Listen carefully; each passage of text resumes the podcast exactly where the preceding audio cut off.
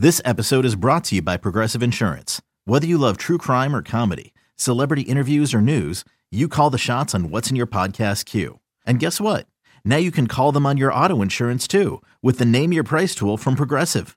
It works just the way it sounds. You tell Progressive how much you want to pay for car insurance, and they'll show you coverage options that fit your budget. Get your quote today at progressive.com to join the over 28 million drivers who trust Progressive. Progressive Casualty Insurance Company and Affiliates.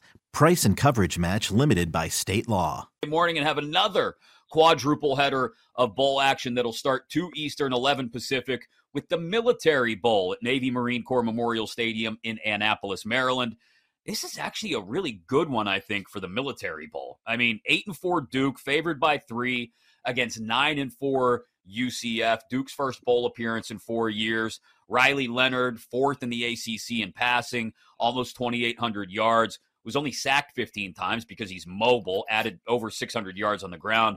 John Rhys Plumlee has announced he will return for UCF next year, but he has been banged up the final few weeks of the regular season. Question there is, is he at 100%? Both teams four and one in their last five games, Kayla. I think this is actually a, a sleeper of a really good matchup. I agree. Um, I would say UCF gets the coaching advantage here while Duke gets the player advantage. Um, and with that, I'm going to go player advantage. UCF will be without too many key weapons, including their top receiver, their top linebacker, and starting defensive back. Um, not to mention, as you said, uh, Plumlee is dealing with an injury. It is expected to play, but probably won't be at 100%. Then you have Duke quarterback Riley Leonard, who, as a sophomore, completed 64% of his passes for almost 2,800 yards and 20 touchdowns and then he added another 11 on the ground. Um, not a lot of money is actually going Duke's way in this one, which is why I'm going to play contrarian and pick them to cover. I like it.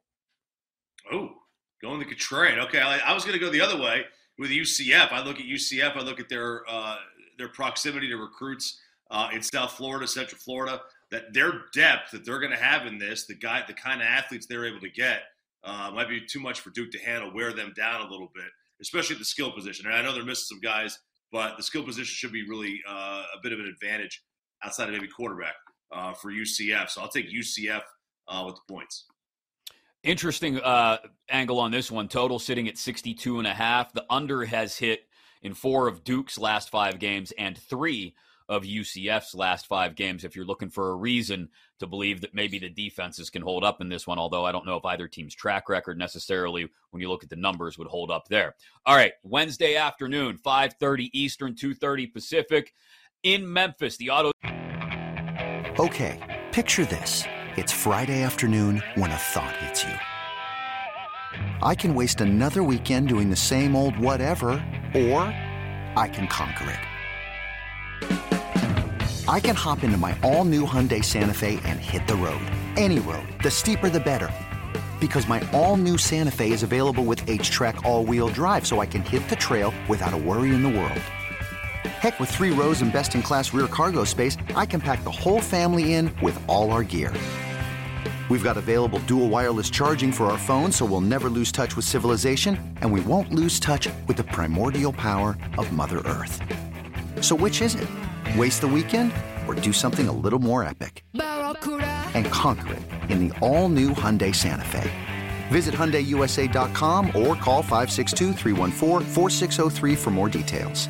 Hyundai, there's joy in every journey.